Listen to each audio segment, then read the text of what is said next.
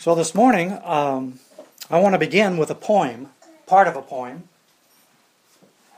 This is part of a poem by T.S. Eliot. And the part that I'm going to read says this O the world of spring and autumn, birth and dying, the endless cycle of idea and action, endless invention, endless experiment brings knowledge of motion, but not of stillness, knowledge of speech, but not of silence, knowledge of words, and ignorance of the word. All our knowledge brings us nearer to our ignorance. All of our ignorance brings us nearer to death. But nearness to death, no nearness to God. Where is the life we have lost in living? Where is the wisdom we have lost in knowledge? Where is the knowledge we have lost in information? The cycles of heaven in 20 centuries bring us farther from God and nearer to the dust. It's a good question, isn't it? Where is the life we have lost in living? So, if Jesus is the way, the truth, and the life, why is it so many of us miss out on life. So, Jesus calls us to walk with Him and to know not only the way to get to God, not only the truth about God, but also the life that's found only in God. In a world of darkness and death, where is the life we have lost in living? In John chapter 1 verse 4, John says, "In him that's in Christ was life, and that life was the light of men." We live in a world of darkness that has lost life. It has become empty and meaningless, without purpose or direction. And that purpose and direction and meaning can only be found in the God who creates life out of darkness speaking out of nothing, speaking into the darkness and creating that life. You all remember uh, John 3 uh, 15 and 16. Jesus is talking to Nicodemus, and he's telling him that he has to be born again. Nicodemus doesn't understand. And Jesus says, God so loved the world that he gave his one and only Son, that whoever believes in him shall not perish but have eternal life. For God did not send his Son into the world to condemn the world, but to save the world through him. Whoever believes in him is not condemned. But he, whoever does not believe stands condemned already because he has not believed in the name of God's one and only Son. This is the verdict. Light has come into the world, but men love darkness instead of light because their deeds were evil. They chose to live in the darkness. They chose to live a dying life when all around them is the beauty, the creation, the glory of God revealed through all that He has made. Later on in John chapter 3, verse 36, Jesus makes it even clearer. Whoever believes in the Son has eternal life. But whoever rejects the Son will not see life, for God's wrath remains on him. And so we can live a life that's filled with light and life, or we can fill a life full of strife and wrath. God puts that choice upon us. We are created in God's image to bear his image, to be the testimony of the nature and character of God to the rest of the earth. We were created in God's image to uh, have authority over all the rest of creation, all that he's created, all that he has given us, all life, all inanimate objects he's placed underneath our hands. And we've destroyed and corrupted and perverted it all. Later on, uh, as an old man, John writes a letter to the churches in which he says, This is the testimony God has given us eternal life, and this life is in his Son. He who has the Son has life. He who does not have the Son of God does not have life. So he, over and over again, we find this message throughout Scripture. God invites us to know Him. He invites us to walk with Him. He invites us to participate in the life that is Him. In Hebrews chapter 2, verse 9, talks about Jesus being made a little lower than the angels. And Paul tells us in Philippians that that was part of Christ emptying himself to become like us, like you and like me, to live an earthly life like ours in this present world, just like us, faced with all the temptations, all the allure and the attractions of this world. He walked it just like you and me. Hebrews says Jesus was made a little lower than the angels, now crowned with glory and honor, because he suffered death so that by the grace of God he might taste death for everyone. So the death that Jesus died on the cross, he did that for you and for me. He tasted death so that he, by his victory, can impart that victory to us. And that's what he's come to do. Paul tells us in Romans chapter 5 Therefore, there is now no condemnation to those who are in Christ Jesus because through Christ Jesus, the law of the Spirit of life set me free from the law of sin and death. I want us to look a little bit this morning at what that means. In Acts chapter 2, part of Peter's sermon on Pentecost Sunday, he makes the following statement Acts 2, verses 22 through 24. Men of Israel, listen to this. Jesus of Nazareth was a man accredited to, by God to you by miracles, wonders, and signs, which God did among you through him, as you yourselves know. This man was handed over to you by God's set purpose and foreknowledge, and you, with the help of wicked men, put him to death by nailing him to the cross.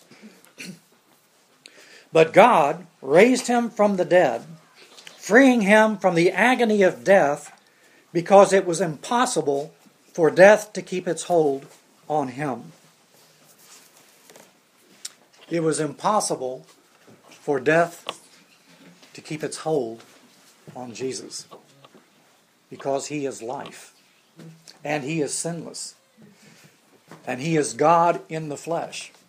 He died a real death, just like you and I will die one day. And he was dead and he was buried.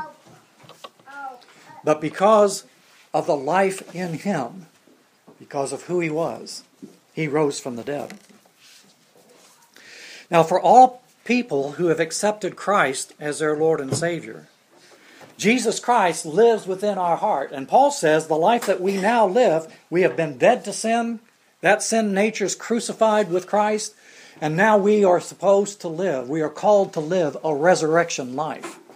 And so when Christ is in our heart, we have the author of life himself living within us, sharing, imparting his life, his grace, his faith, his power.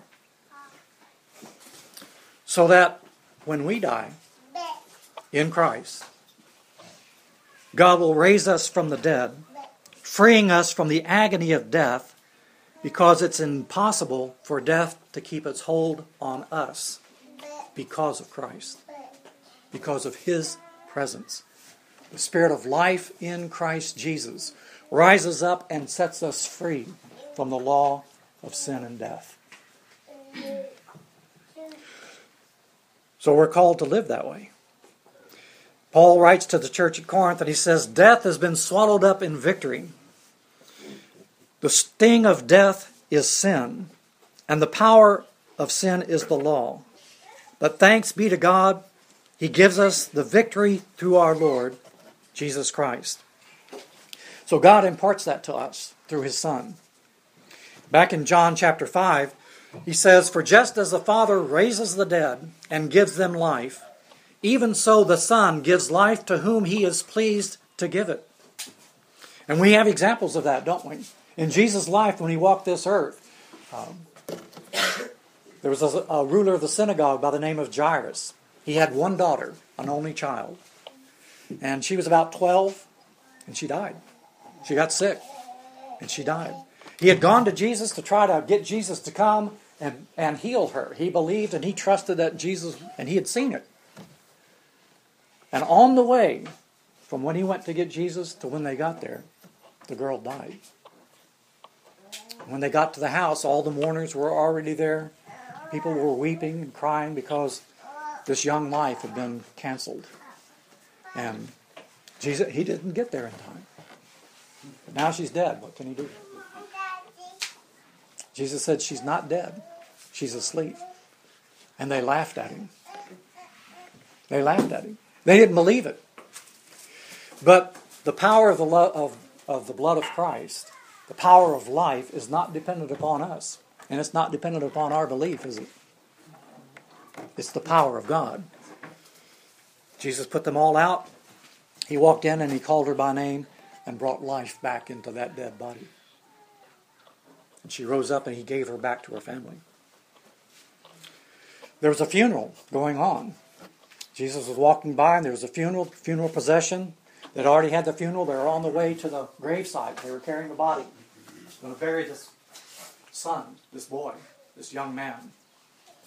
And Jesus walks up and he does a, a radical thing. He walks up and he puts his hand on the casket, on the funeral pyre that they were carrying. For a Jew, that made him unclean because now he's in contact with something associated with a dead body. And Jesus walked up put his hand on that thing, and everybody stopped and looked at him. And his mother was there, a widow. Now all her hope for any future is gone because they didn't have Social Security. Government wasn't going to help. Um, husband's dead, son's dead. She's an older woman. Her life is in serious trouble. And Jesus raises this boy, this young man, and gives him back to his mother. The life of Christ. He can give it to whomever he's pleased to give it. You remember his good friend, Lazarus. And they came and they said, Lazarus, your friend is sick and dying. You need to come. And Jesus intentionally waited. And the man died. And raises all kinds of questions, doesn't it? Jesus got there, and he had already been in the, de- uh, in the grave for four days. His sisters come out to meet Jesus, uh, one after the other, and each of them, when they got to Jesus individually, said, Lord, if you'd have been here, my brother would not have died. Jesus said, I am the resurrection and the life. They, Martha says, Lord, I, I believe that you're that you are the Lord. I believe that you will raise us up at the last day. And Jesus said, No, you don't understand. I am the resurrection and the life. The resurrection is not an event, it will be an event, but primarily the event is there because of the person of Jesus Christ. The event would not take place apart from him. And so he was telling Martha, Martha, I am the resurrection. The event only has meaning because I make it have meaning. And if you have me, then it's better than all the events that can take place. In him was life. He is the author of life. He is the same God who spoke out of nothing and created everything that is, including you and me. So Jesus went over and to show them that it's more than words. He goes to the tomb where Lazarus had been buried for four days, and he says, Open it. Tremendous act of faith for Martha. And she gave the word, and they opened the tomb. Jesus says a short prayer to the Father, and he calls Lazarus by name and he says, Come forth. And the man that had been dead four days walked out of that tomb.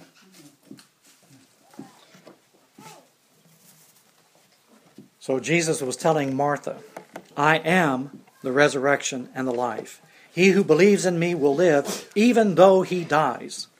And that's his word for each one of us who have Christ in our heart, isn't it?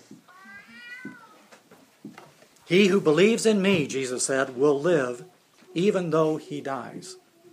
And whoever lives and believes in me will never die.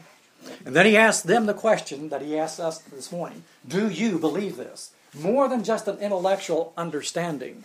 It has to be down in our heart, and when it's in our heart, it affects every day. Because each and every day, we're supposed to live this resurrection life.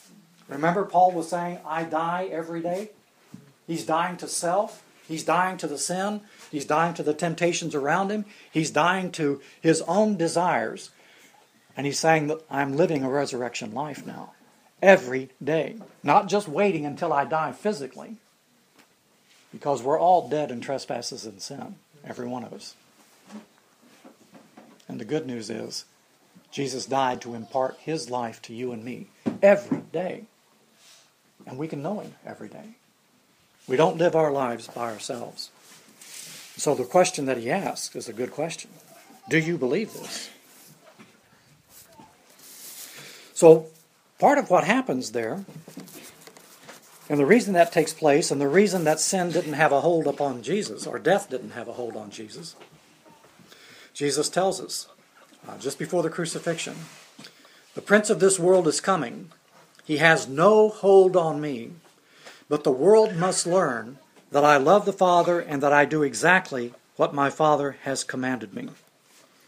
So, because of his love for God, because he obeyed him to the bitter end. There was no sin in his life, and he took our sin upon himself. Satan had no hold on him. If any person is in Christ, we've accepted Christ in our heart, we've confessed our sins, we've repented, that means we've changed our way of living, then that's true for us. Because the blood of Christ covers us. And when God looks at you and me, if we are in Christ, what he sees is he sees his Son. He sees through the blood of Christ, and he sees you and I as sinless as Jesus in God's sight. So when we die, sin has no hold on us because he's freed us from that. And he's imparted his life. And that is the life that we live because of His grace and mercy. So, what does that mean for us on a daily basis? Each day we're walking in the Lord. Each day we're dying to the sin and the temptations around us, uh, living that resurrection life. And so it's not the focus is not upon what we're denying. The focus is on the life that He's imparting. And it's a life that has purpose and direction and meaning. Now, there's still circumstances and difficulties that we all face. Um, there are challenges that we meet each and every day. But the point is, when Christ is in the heart, the circumstances become irrelevant. Because greater is he that's in you than he that's in the world. So, this is what Jesus says about us. Whoever believes in me, as the scripture has said, streams of living water will flow from within him or her. Whoever believes in me, in Jesus, as the scripture has said, streams of living water will flow from within you. That's better than the promise he gave to Abraham.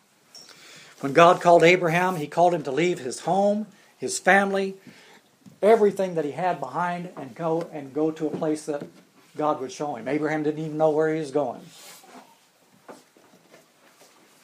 I wonder if he asked, like the disciples, We don't know where you're going. How can we know the way? And Jesus said, I am the way. You don't need to know the destination if you know who's walking with you. I am the truth, I am the life.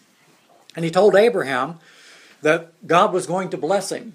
And he said, Through you, all the peoples of the world will be blessed. As Abraham walked with God, the result was blessing wherever he went. It wasn't that he was going someplace in order to receive a blessing, he was going someplace to become a conduit, a vessel um, for God's grace and God's blessings and mercies to flow through him to the people around him.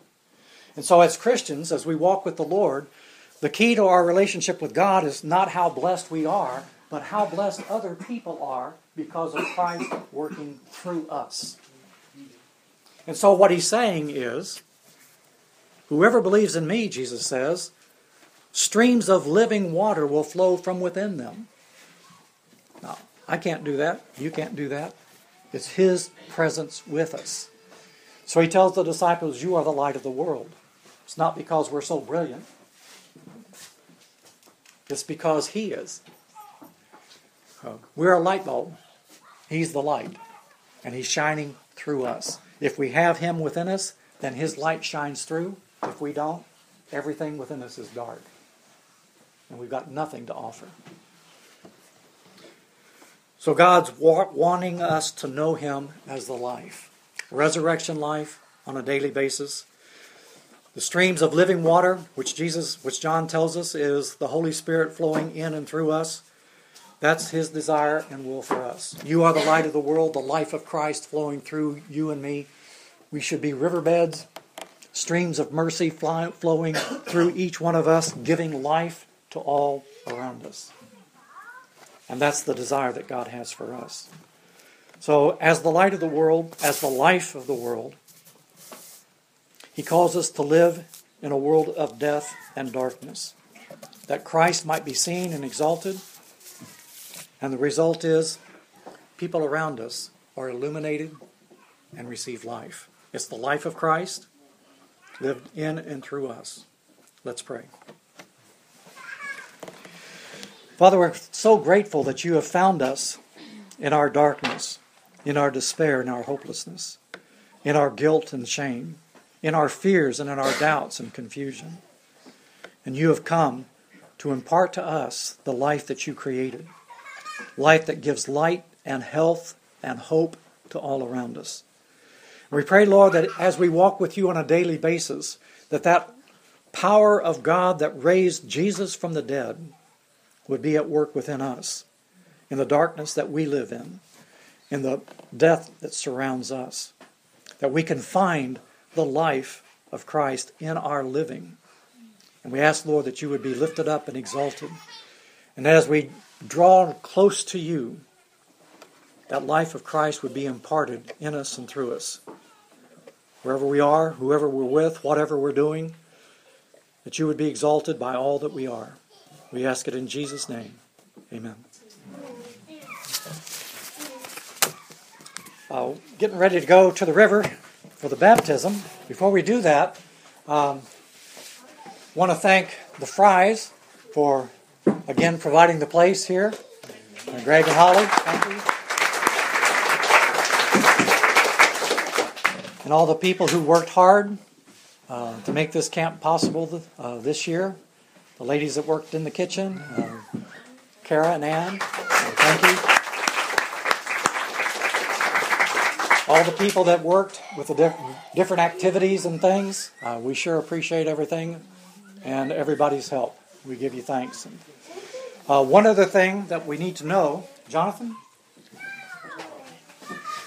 This is Jonathan's last Sunday. Is that, are they clapping because it's my last Sunday? Yeah.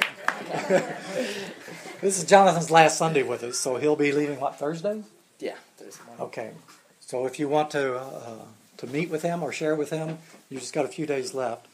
We appreciate uh, God's ministry in him and through him to us and to our children. And we want to um, get some people up here, and we just we want to pray for Jonathan. Um, so whoever wants to pray for him, uh, if you'll come up here and join us, we'll pray for him commission him to go from us.